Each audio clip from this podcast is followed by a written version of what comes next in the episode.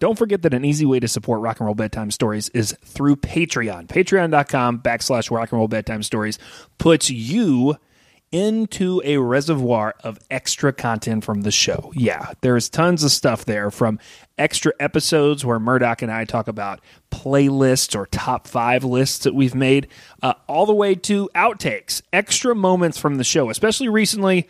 I know you may not think we edit, but we do. We do a lot of editing on the show, and sometimes there's big chunks of our conversations that get cut out for time, and you can have them. They're up there on the Patreon, along with uh, weekly newsletters where Murdoch and I run down music we're listening to, things going on in our personal lives, headlines from the rock and roll world, a whole lot of stuff.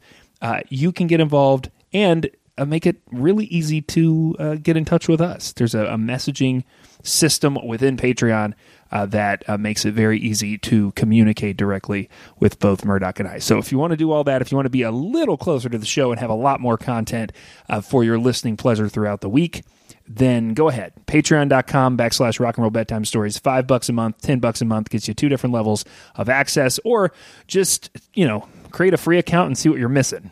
You can do that as well. it's patreon.com backslash rock and roll bedtime stories. Don't go to sleep, mother. Don't go to sleep. And do me a favor. Don't disturb my friend. He's dead tired. Well, what the hell are you saying, Doss? You lose half your body sleeping. I, I sleep pretty hard. Welcome to Rock and Roll Bedtime Stories. Hey, it's Brian. And hey, it's Murdoch, and welcome to Rock and Roll Bedtime Stories. We are the story guys at gmail.com. That's how you get involved in the show. And managing the mailbag along with us today in seat number three, it's executive producer Lafe. Tell us where we're headed today, Lafe. So uh, you've had a few letters piling up in the Stevie Wonder file. Stevie! Isn't it weird that he was little Stevie? Don't don't you worry, we're getting there. So, so hit us with the first of these. You say there's more than one. What's the first Stevie Wonder question? Okay, so I figured we'd start with uh, the first question that's more likely to be a little more straightforward. Okay.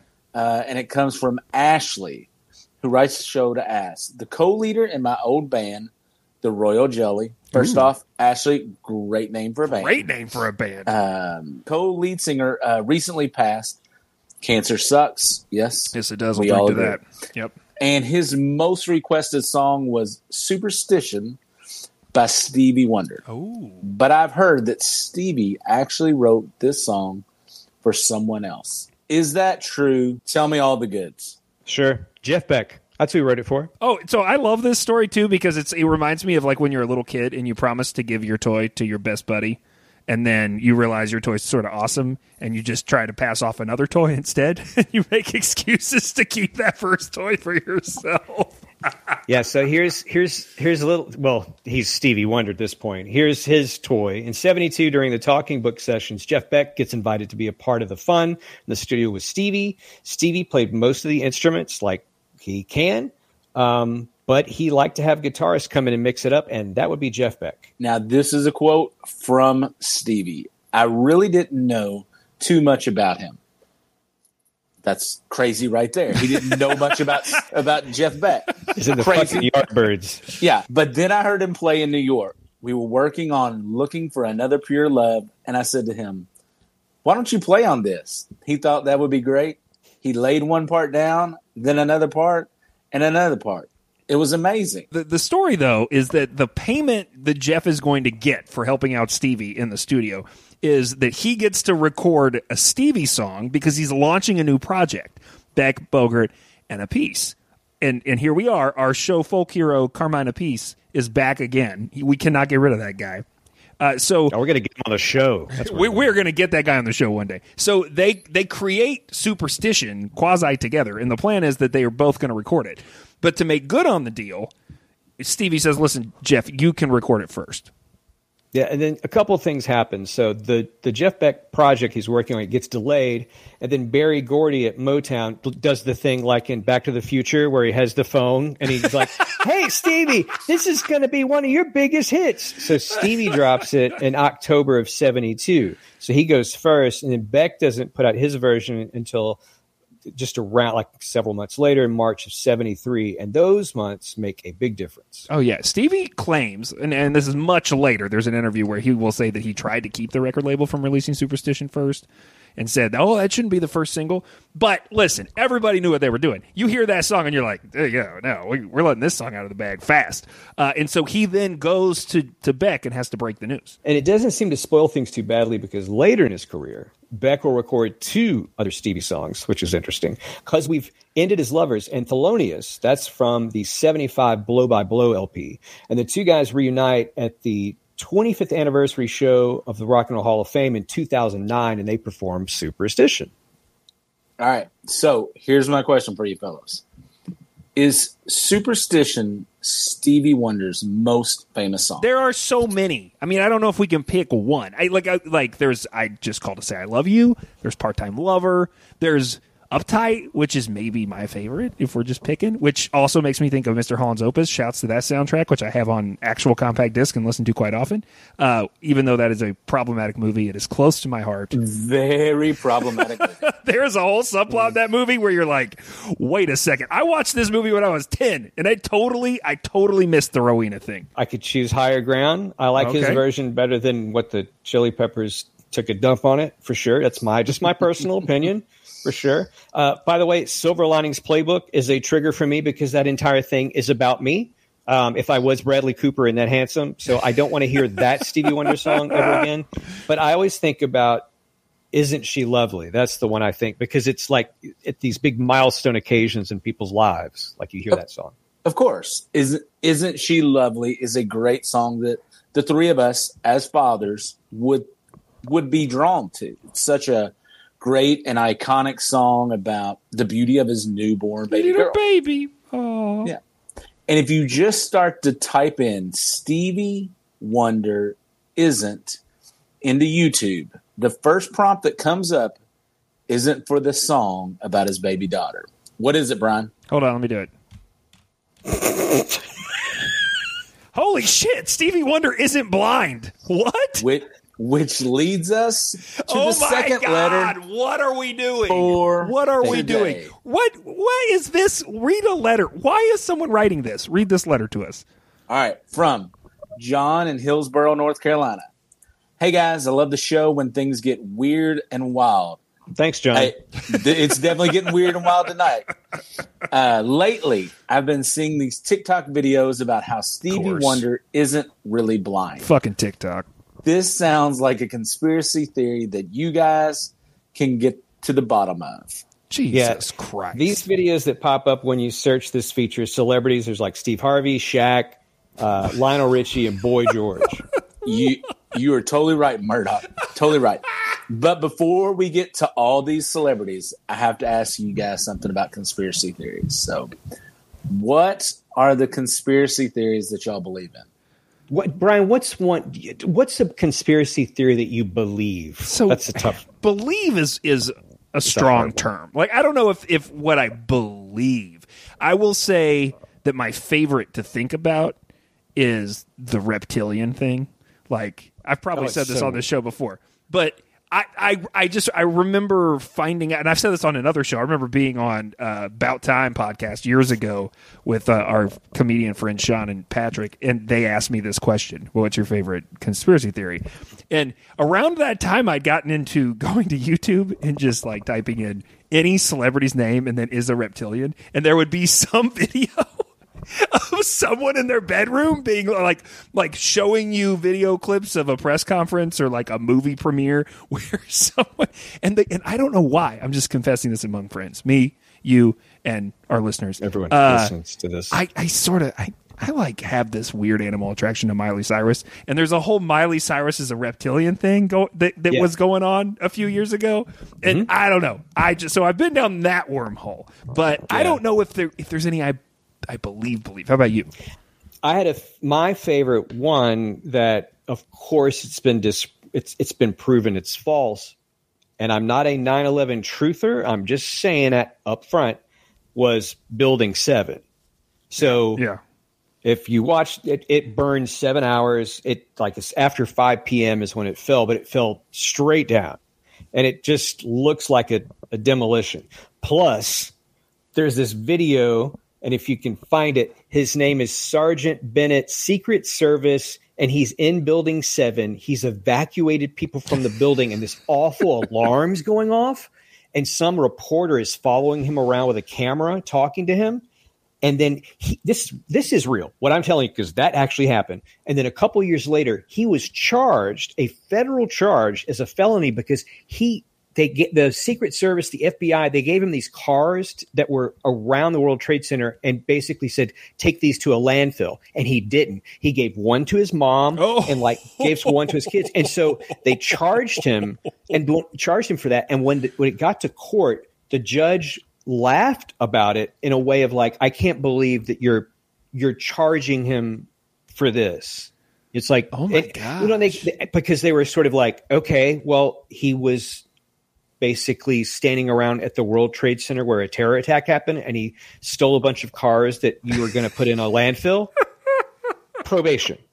So uh, you yeah, have so spent that's time. You have spent time here. Lafe. Do you have a favorite one? I remember in high school we took like three days in a in one of my classes. It was like an audio video class that someone hung themselves in Wizard of Oz. Oh, yeah, and we yeah, yeah, debated yeah, that. yeah. It was a big deal. Did we talk about that on the show? I think we talked about that way back on the Pink Floyd episode. I think, Yeah. we, Because I think I might have. because what's the isn't it like a bag or something? It's a But- pro- it's some a prop or something from the set. It's Yeah. like not a person. I know you used to live in Denver. Did you ever believe in the Denver airport conspiracy? Oh, This one is pretty good too. This one's really Uh, good. yeah. We every everyone talked about it. I was a carpetbagger to that state, man. So it's, I felt I felt weird to have an opinion about it. I just let everyone talk about it, and it just sounded so freaking weird. just just so everybody knows it, it's supposed there's all kinds of things about like it's sort of the the gateway to the underbelly of of the illuminati and all all kinds So of so it's it's a bullshit. little bit like that spot in Kansas that we uh, talked about on the show. Exactly. recently. Yeah. It's the depths of hell are under the Denver airport. Did you see Rob Reiner come out and he had a podcast and he was like, "Oh yeah, I've been I've been investigating the JFK thing since it happened in '63, and we're going to have a What? podcast, and I know the four and I know the four people that are involved in, in shooting him, What? and right, and it's like Rob Reiner. Uh, I will say that's one I might you could you could convince me. You could convince me on that one. And then what the Sirhan Sirhan thing with RFK. I love Bobby Kennedy's son, who's running. I don't love him. Bobby Kennedy's son, who's running for president. I love his conspiracy theory about how his father was shot. I'm not even going to explain it because I don't need to give him airtime. He's got it already, but it is messed up. we we um, all have computers just look it up it's Yeah. or or don't don't don't give clicks so yeah the the jfk conspiracy theory is one that permeated our culture for years Oh yeah. Isn't there a Stephen King book about this? There is and Yeah. ultimately a, a work of fiction made me change my mind on it probably forever it's it's it's the kind of sci-fi that i like and it's it's one of those that talks about oswald actually did it alone Oh, okay. but the reason why the conspiracy theories keep on just sort of latching on is because people can't understand that this Oswald guy who's just sort of this loser. It doesn't add up. like It someone that match. insignificant shouldn't be responsible for something so significant. Exactly. Okay, gotcha. Exactly. That I follow. Right. It's it's like a huge algebra equation. It it, it ha- everything has to add up, and that's that's really why conspiracy theories they work because people say, "Oh, this this doesn't all Doesn't add add up." up. Right. Yeah. Yeah. Yeah. So I did a little bit of research about the first conspiracy theory ever. And the interesting thing is that conspiracy theories have been around for a lot longer than than I thought. I I just thought JFK, you know, that's sort of when it when it happened. But the first known publication of the phrase conspiracy theory was back during the Civil War in 1863. Good grief! Really? Yes, the New York Times published a letter to the editor that stated the belief that British aristocrats were purposely trying to weaken the United States during the Civil War and to line their own pockets. Wow. So obviously that conspiracy theory of English well-to-dos did not succeed in helping the Confederacy win the Civil War. Nope. Take take that, you English bastards. yeah. So the more I began to research conspiracy theories and how they evolved from mid 19th century to now, the more it sort of hurt my head. One leading expert I did find was a guy named Jesse Walker. And Jesse Walker states all conspiracy theories are rooted or can be categorized in five different distinctions. Okay, what so are they, you sent this to me, and I, I'm really interested in this because I've never heard it put this way. So these are the categories: the enemy outside, which refers to theories based on figures alleged to be scheming against a community from without it; the enemy within, conspirators lurking inside the nation, indistinguishable from ordinary people, right? The enemy above, so that's powerful people, manipulating events for their own gain. And then the enemy below, featuring the lower classes working to overturn the social order. And then benevolent conspiracies, which are angelic forces working behind the scenes to improve the world and help people, which is that real? I think benevolent conspiracies sounds like it's like a really like if the Rockettes had an opening act, that would be the benevolent conspiracies. It does sound like a bunch of grandmas talking at a nursing home about benevolent conspiracies while they're playing while they're playing spades. Okay, that's what I was thinking. It sounds so uh, weird. Makes sense to me. I, ah, it does I, me too. I really like this because I feel like I like to be able to categorize things. I feel like any conspiracy theory I've heard, it's very easy to, to know which bucket to put it in. So I like that. Thank you, Lafe. That's very helpful. Now, how, where does Stevie Wonder fall in all of this? All right. Which, which bucket is that? Stevie Wonder was born Stephen Hardaway Judkins, May 13th, 1950, Saginaw, Michigan. He was born six weeks premature, Ugh. and the doctors put him in an incubator. Uh, evidently, the incubator had too much oxygen in it because it uh, caused something called ROP, which is ret- retinopathy of prematurity. Prematurity, yeah. It causes the eyes to stop developing and the retina to become detached from the eye. It can cause blurry vision if it's not treated quickly, blindness. And back in the 50s, I mean, what were they going to do, right? With a premature baby, they couldn't fix the retinas. And Stevland grew up blind, and his parents were divorced. His mom took him to the Whitestone Baptist Church in Detroit, and he took up playing piano, drums, and harmonica, obviously at a very young age. Well, we throw the term prodigy around a lot nowadays, uh, but that's, I mean, I, I don't know if there's another way to describe Stevland Judkins back in the 50s. So he starts playing music at parties, and then he starts playing at churches, and then he starts busking around on the street. And when he's 11 years old, he sings a song that he wrote called Lonely Boy to this guy, Ronnie White, who's in this group, The Miracles. And, and Ronnie White is so impressed by Judkins that he takes him, puts them in front of Berry Gordy of Motown Records. Have y'all ever done anything about Berry Gordy? We've talked about him a lot. Yeah, we've talked, talked about him. He comes it. up. He comes up, but I don't think we've done a full episode on Berry Gordy. Berry Gordy obviously was impressed by Steve Judkins. He brought in uh, one of his producers and songwriters, guy from uh, Motown called Clarence Paul, and they gave Stephen Hardaway Judkins a new stage name. It's little Stevie Wonder. So you can say all you want about Berry Gordy being influential and, and what he brought to pop culture and music. And I mean, it's super significant. But he falls in line with every other douchebag person we've ever talked about that screwed over every artist. So he paid little Stevie Wonder two fifty a week and put all the royalties in a trust. hold Remember, on. he's yeah, what Two dollars and fifty cents a week. two fifty? We want to make sure no one thinks it's two hundred. Somebody do the math. What, what's the math? 1961 to 2024. How much is 250 now? It's twenty five dollars. Oh my God! Really? So yeah, so and he was putting it in a trust. He couldn't even get the money. All right, so uh, the first year Stevie Wonder's career, he spent in the studio with Clarence Paul. They worked on two albums at the same time. First, they recorded a album called "Tribute to Uncle Ray," which was an album of covers by Ray Charles. Uh, the second album that Paul recorded was an instrumental album called "The Jazz Soul of Little Stevie." Oh yeah. Both were recorded when he was 11 years old. Slacker. they weren't even re- released in that order. Weren't they released in the reverse order? So like Jazz Soul of Little Stevie comes out in s- September of '62, and then Tribute to Uncle Ray. You know they wait a whole month uh, to just Yeah. drum up the demand. It comes. they out don't want to saturate the market, obviously.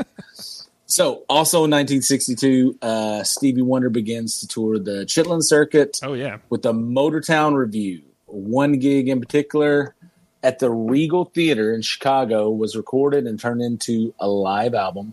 Can you imagine? Can you imagine 13. being 13 and already recording two studio albums and a live album, and had a song called "Fingertips" uh, that was an encore with a backup bass player who can be heard in the recording asking, "What key is the song in?"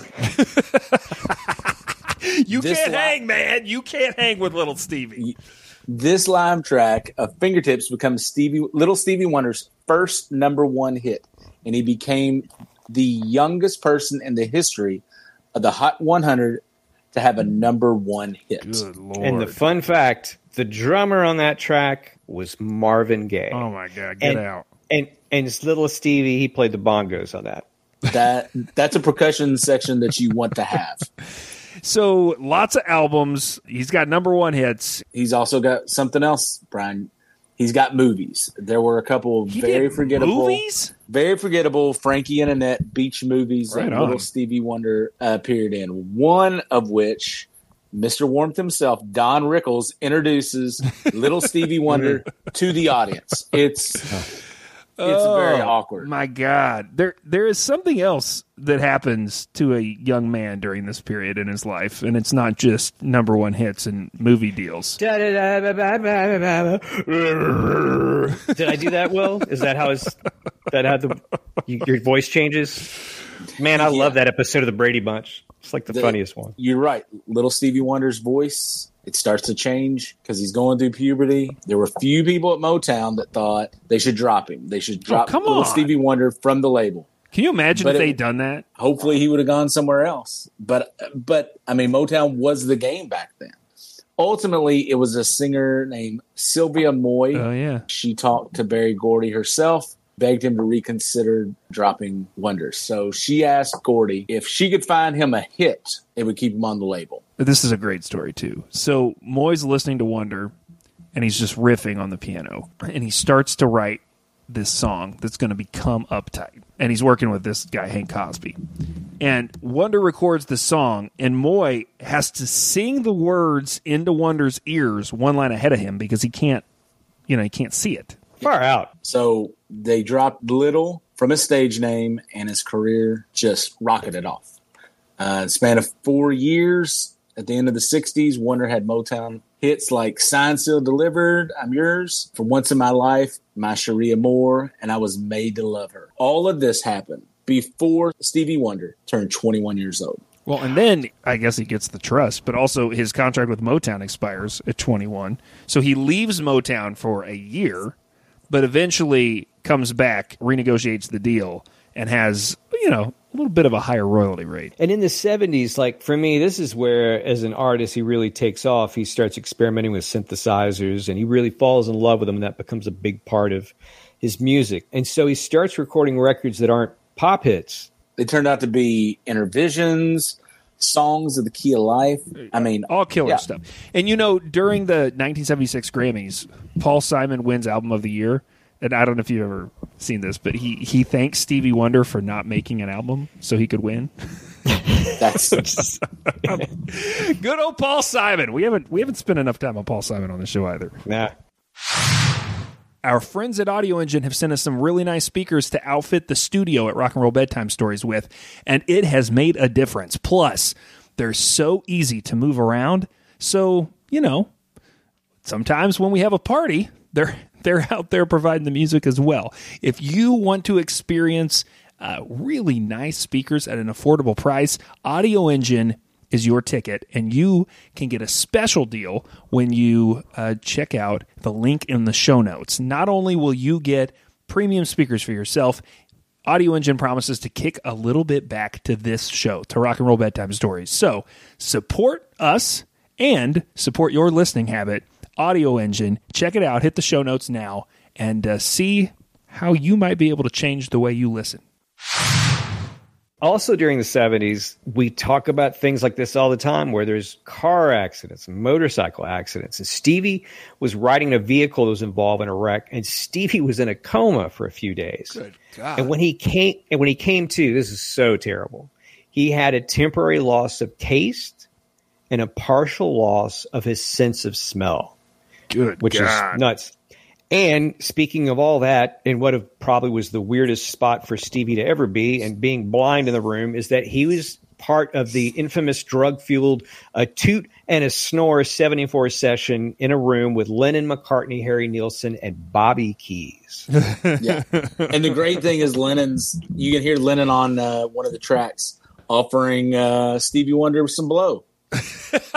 yep, that's, that's correct. I mean, like we are barely scratching the surface, right? Like an amazing career. I'm glad you mentioned Paul McCartney because the video that all of this conspiracy theory, the the Stevie Wonder truthers, and I cannot believe I'm using the term Stevie Wonder truthers, uh, comes back to a video from 2010 in which McCartney received the Gershwin Prize at the White House. Okay. Uh, the so the program was recorded by PBS, and towards the end of the program, Paul McCartney and his band are singing "Hey Jude." It's a great sing along song, right, Yeah, guys? yeah, yeah. Everybody loves to sing "Hey Jude" Na, together. na, na, na. So all these celebrities start flooding the stage and start singing. Brian, you are not ready for the list of people that got on stage for this sing along. hit me, hit me with Yeah. it. and I've I've seen this clip. So it was Grohl was there, Dave Grohl, the Jonas Brothers, Yes. the Obamas, right? So Michelle and Barack are there. Elvis Costello, Jerry Seinfeld, who doesn't know which the beat, the one of the three to clap on. Emmylou Harris, Jack White, which is crazy, Faith Hill, and then no longer little Stevie Wonder. all these guys singing on stage. Paul McCartney runs up to sing next to the Obamas, and all the musi- musicians they stop playing for a bit, and everybody's just clapping along, singing "Hey Jude." And after a second, Paul runs back to his piano across the stage in front of Stevie Wonder. And when he runs back, he accidentally hits a microphone stand. And the mic stand starts to fall, and suddenly it looks as though Stevie Wonder catches the mic stand that is falling with his left hand. It's the Stevie Wonder's Zapruder film. It is. It's it is. It's back into the left, back into the left. Oh my gosh. Back uh, so into what? the- What do you think? What do you think of this, Murdoch? You go first. What do you think? I- so we've all watched it, and I think it's a it's a whole lot of nothing. You know, it's it's not like a person wasn't running by Stevie and he, he could not sense that. Yeah, I mean, this all seems like a weird stretch to me. Of course it does. The internet is the best and worst thing to ever be invented, and we all know how things start off slow. Mm-hmm. They mm-hmm. spread like a big dumbass wildfire. and you know, if there's one thing My the band in high has school, Big Dumbass Wildfire. Yeah. There's one thing the internet's shown us is that there can be a lot of insensitive assholes out there. People have trumped up theories that Stevie isn't blind because he goes to. This is true. This is the other thing. he sits courtside at basketball games. Which Now, is just like let it even just let it sink in. The other getting, video, the- getting yeah. upset about that makes you the biggest asshole in the world. Right. And he wears a watch. What the fuck what the fuck does Stevie wear a watch for? That's how people. It was are right there in about it. front of us the whole time. There's so many people out there that think this insensitive shit. I know my dad one time we were driving down the road and we stopped at the stoplight and there was this beep beep for the crossing and my dad said, "What's that for?" I said, "It's so blind people can cross the street." He's like, "Blind people shouldn't be crossing the street." I'm just like, "They're people, dad. They're people." Like, are they going to put them in little red wagons and pull, somebody pulls them across the street? Well, we so in, in our town we and I mean I think this is everywhere, but we uh, American Printing House for the Blind is headquartered here, and so there's a certain part of town that I used to live in that is very heavily centered in and made for blind students because they have a school there, and so there were quite a few blind individuals who would be walking around at any given point, and so all the crosswalks. Uh, they they have a lot of audio signals that go along with them, correct me if I'm wrong. There's there's a train track really really close to that mm-hmm. place too. Yeah, yeah, yeah. So all of this hmm. obviously is very important. But when they got the guy to do the audio cues, they didn't call like a professional broadcaster. They got it must have been like somebody's Uncle Mike because Yeah. whenever he does the, it's like walk sign. Frankfort Avenue. You're like, what the hell is? Who is that? My, my kids and I have for years. That's our, a running joke that anytime we hit a crosswalk, we have But to it's the listen to the guy. It's the same in my neighborhood too, because we get up to go to the coffee shop and it goes walk sign Third Street, walk sign Third Street, and I've been. I, I think one time, Brian, you and I were watching some stand up as an open mic, and there was a guy 100 percent not from this town, and he made a joke about it, and the joke fell flat. It was sort of like the whole room was like, "Are you making fun of our redneck that tells how blind people are supposed to walk?" The Listen, joke fell we're al- we're allowed to make fun of that guy, but you are not. Yeah. You are not, good sir. You can take that You- shit back to Indiana. Yeah, you take your Yankee jokes and stick it up there with your sourdough bread. ESPN's Bomani Jones. I listened to a podcast with him, and he is a big, big Stevie Wonder is a blind guy. And he said the fact that Stevie Wonder at one point said he wanted to be on Dancing with the Stars was a reason why he could not be blind. Because blind people evidently cannot dance. Can't dance, right? That that's right. All of this is really it. It's really like insensitive behavior. Uh, well, it just sort of shows off people's own insecurities and fears and ineptitude. I mean, it's also a thing people don't understand, right? everyone is everyone has these fears of being blind. We think of it as a way of something either black or white, literally seeing or complete darkness. But there's got to be different levels of blindness. Oh yeah, absolutely. It, the video that proves without a doubt that Stevie is blind has to be his induction in the Rock and Roll Hall of Fame. And I actually watched that thing. I swear I do, even though I complain about like how some people shouldn't be in it. I still watch the induction anyway. But Stevie asked the photographers to stop taking pictures for a few moments, and he takes off his sunglasses. Yeah, and it's easy to see that his those eyes are not like your eyes or my eyes. There's something happening there. Exactly. And people might say, "Well, why is he asking to take the pic to people to stop taking pictures?" Well, because obviously the flash bulbs hurt his eyes, even if he's blind. You're, just because you're just because you're blind doesn't mean your eyes can't hurt. Obviously, but people just can't get. They, I don't think they want to wrap their heads around someone just being a genius, someone that is that has a disability can be smart and intelligent and insanely talented. It's it's just dumb old prejudice, small mindedness, just small thinking. And the reason why some of these celebrities have all these funny stories about Stevie Wonder driving cars and playing jokes on people is because he's just funny. Yeah, It's like yeah, yeah. people Yeah. people kind of shortchanged Muhammad Ali and, and didn't understand that he was freaking funny, that he played jokes on people, that he would drive up at a red light and he'd roll down the window and just stare at people and they he just he just like to screw around with people. And I'm old enough to remember because I I think about it all the time. It's the fake commercial and it's SNL and it's like the new Pentax camera is so easy, even Stevie Wonder can use it. And it shows Stevie Wonder taking pictures with the camera, and it's like the ground, the bush, the sky, part of someone's shoe. Um, And and the wouldn't be- have done that. and the best is when in the commercial when Joe Piscopo, that's how old that clip is. He starts taking pictures of Stevie Wonder playing tennis, and Stevie Wonder playing tennis goes terrible. He just misses the ball. He just misses it. At some point, some point he's he's literally ass backwards, like swinging. Oh man! So I, none of us are blind, as we've said, and there is obviously like a lot to learn here about the variations of blindness, etc. And so I went and turned to the larger world of our listeners to get a little bit of insight, and and we we did hear from a guy named Ed who had this story, which I thought was really helpful. Right? So he says, since he was about two years old, my brother has had two glass eyes, so he definitely cannot see anything Wow. if he's in a familiar area where he doesn't need his cane or a dog, he has fooled, quote unquote, quite a few people into thinking he can see. When we were kids, we used to chase each other around the house, and before he l- learned to use a cane, he could meet me at the park a few blocks away. I've actually watched him catch things that surely needed sight to see coming. That nudge in the second video, now he's referring to this video with Stevie Wonder. That nudge in the second video, I've actually seen him and his blind friends, my brother, do that all the time. It's a sort of way of establishing your surroundings. And in fact, the way in which Stevie Wonder does it is almost telling. I've been around my brother's blindness for 24 years, and there are certain mannerisms that I've never seen any sighted person replicate.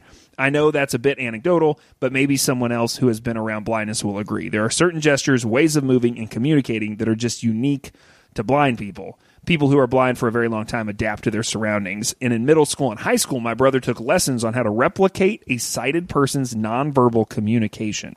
Gosh. Can you imagine taking that class? He learned the importance of facing whoever is speaking, using your hands to elaborate, like talking with your hands, and using appropriate facial gestures when you're speaking. Like there's a class. Wow. And on that note, there's also the LA Times article uh, from back in 1999 uh, called Stevie Wonder asks about eye surgery. Oh And, yeah, this was the thing. Yeah. Yeah. Ste- Stevie Wonder met with uh, a specialist about undergoing experimental eye chip surgery to correct his blindness, but was told that the operation probably would not help him. A spokeswoman for a Baltimore Eye Institute said the procedure uh, places a computer chip And this the is this is win ninety nine. 99. They had this Yeah. technology in ninety nine. I'm interested to know what they have now. Yeah, and this computer chip stimulates cells uh, that have completely deteriorated. But they said basically Stevie Wonder's eye damage was was too bad. It was too severe. Okay, so we all agree Stevie Wonder is actually blind, correct? He's he's actually blind. Okay. The the White the White House thing and the microphone thing's worth watching. I mean, it Is- is. It's Yeah. it's it's fun. Yeah. The, the stupidity of thinking someone would fake being blind for seventy years of his life is just stupid. But would- but what a what an amazing joke! Like it's like it's like that is like pure Andy Kaufman like brilliant. Oh, you know, wow. did, suckers. Yeah. Speaking of speaking of jokes that would land really weirdly, did you see the tweet uh, that evidently Paul McCartney uh, said that he has a has a special friend that is going to be on the Masked Singer, and someone tweeted, "Wouldn't that be a really weird thing if John Lennon was was actually alive and that's how he let everybody know?" That's fucked up. I I almost I almost wish it was Andy Kaufman instead. Well, you know how to get involved in the show. We are the story guys at gmail.com. That's the easiest and quickest way. Support the show on Patreon, patreon.com backslash rock and roll bedtime stories. Find us on Instagram, same place, backslash rock and roll bedtime stories. And Lafe, thank you so much for producing the show, for writing the show this week. We appreciate you. And uh, what, I'm going to let you do it. What, what should people keep doing until next time? Keep telling stories. Rock and Roll Bedtime Stories is a Story Guys production. The show is produced and edited by Brian Eichenberger. Get more stories, hear more podcasts and book the guys for your conference or house party at wearethestoryguys.com. Copyright Boy Have We Got Stories Productions. All rights reserved.